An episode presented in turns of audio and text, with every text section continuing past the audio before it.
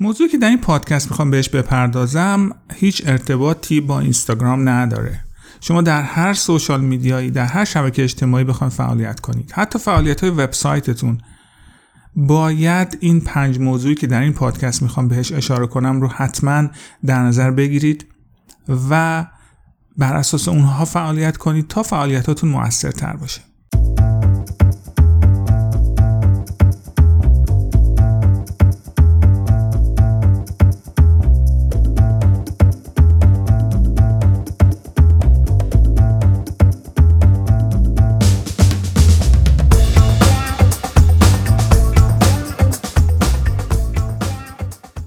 خب اولین چیزی که باید نظر داشته باشیم mindset یا طرز فکر هست. خیلی از ما فکر می‌کنیم که social media ساخته شده برای تبلیغات. مثل مجله و روزنامه به اون نگاه می‌کنیم که باید تبلیغاتمون رو که شامل حالا یک بروشور یا یک flyer و یا یک offer تبلیغاتی هست یک کد تخفیف یا کوپن تخفیف رو پر کنیم اینستاگرام و بقیه social media مون رو از این محتوا و توقع داشته باشیم که مردم هم بیان و پشت سر هم از ما خرید کنن و کسب و کارمون رونق بگیره. در صورتی که دوستان شبکه اجتماعی اصلا برای فروش طراحی نشدن. اونها طراحی شدن برای اینکه به ما ابزاری رو بدن که بتونیم یک کامیونیتی و یک ترایب بر خودمون بسازیم.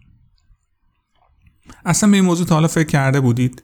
اصلا می‌دونید که معنی این چی هست؟ چرا ما باید کامیونیتی بسازیم؟ چرا باید یک ترایب داشته باشیم؟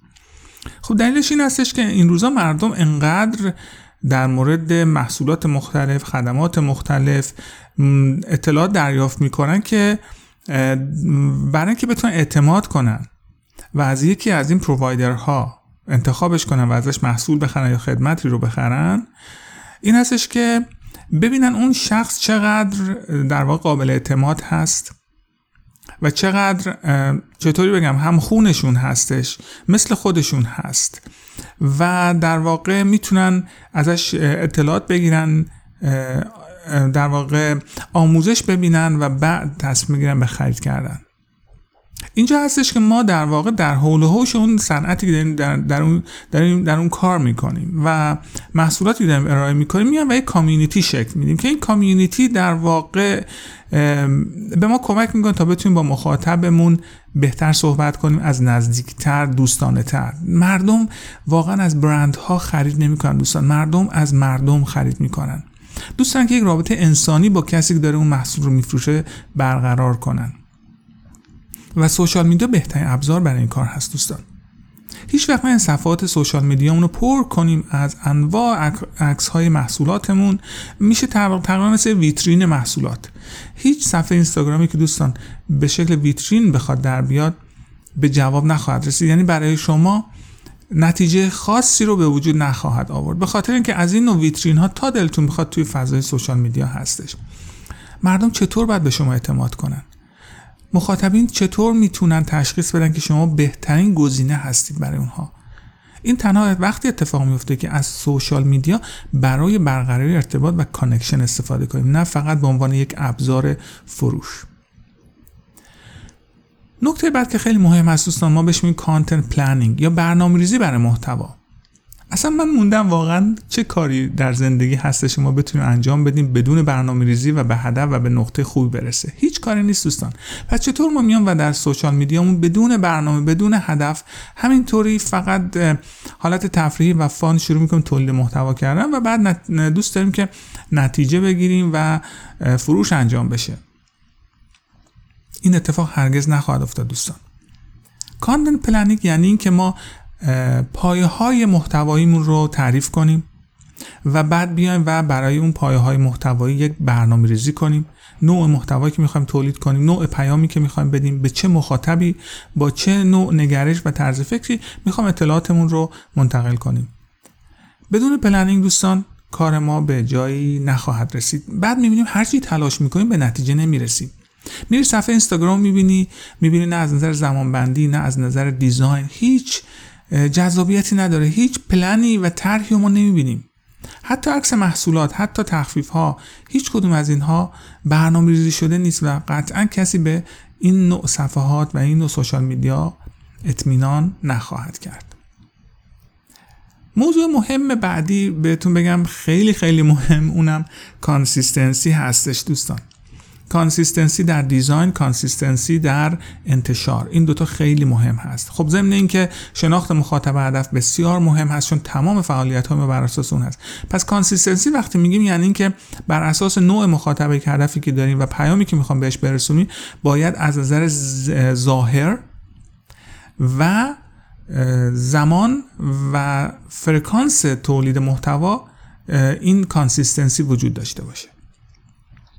مثلا کسی که تو صفحه ما میاد یه روز یک پست آبی یه روز یک مطلب قرمز یه روز مطلب زرد نبینه. اینها اگر هم رنگ و وارنگ هست باید بر اساس یک پلت رنگ مشخصی که بر برندمون طراحی کردیم باشه.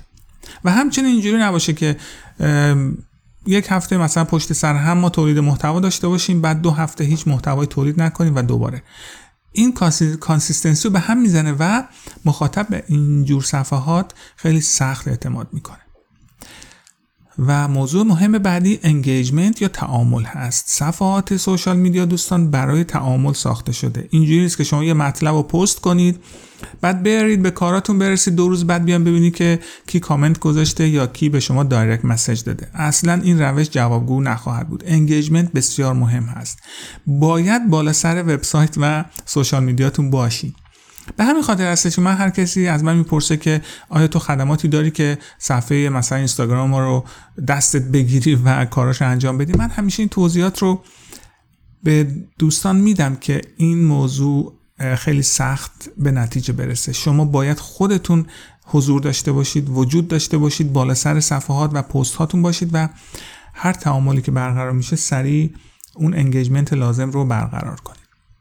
و پارامتر آخری که می‌خوام باهاتون صحبت کنم بحث آنالیز و اینسایت هست. دوستان ببینید شما نمی‌تونید همینطوری شروع کنید به تولید محتوا و بعد توقع داشته باشید به نتیجه خوبی برسید.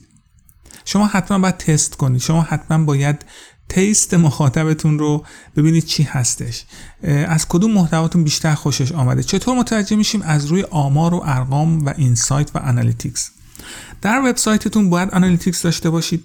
در social media هم ما بهش میگیم insight که همه اینها مثلا فیسبوک اینستاگرام توییتر اینا همشون یک بخشی دارن که به ما این عدد و رقم ها رو میدن. یعنی ما بر اساس این آمار و ارقام می‌تونیم بفهمیم که مثلا پست دیروزی که گذاشتیم آیا مورد توجه مخاطبینمون بود یا نه آیا باش connect کردن تعداد کامنت ها تعداد like ها engagement rate و غیره که خب این یه حالی مقدارش بحث های عدد و رقمی هست. یه مقداریش هم بحث های سلیقه ای هست که شما با در واقع کنار هم گذاشتن اینها متوجه میشید که آیا دارید درست کار می‌کنید یا نه. بعض وقت ما خودمون فکر می‌کنیم که همه چی اوکی هست. عجب صفحه خوبی داریم و آمار و ارقام رو هیچ وقت چک نمی‌کنیم.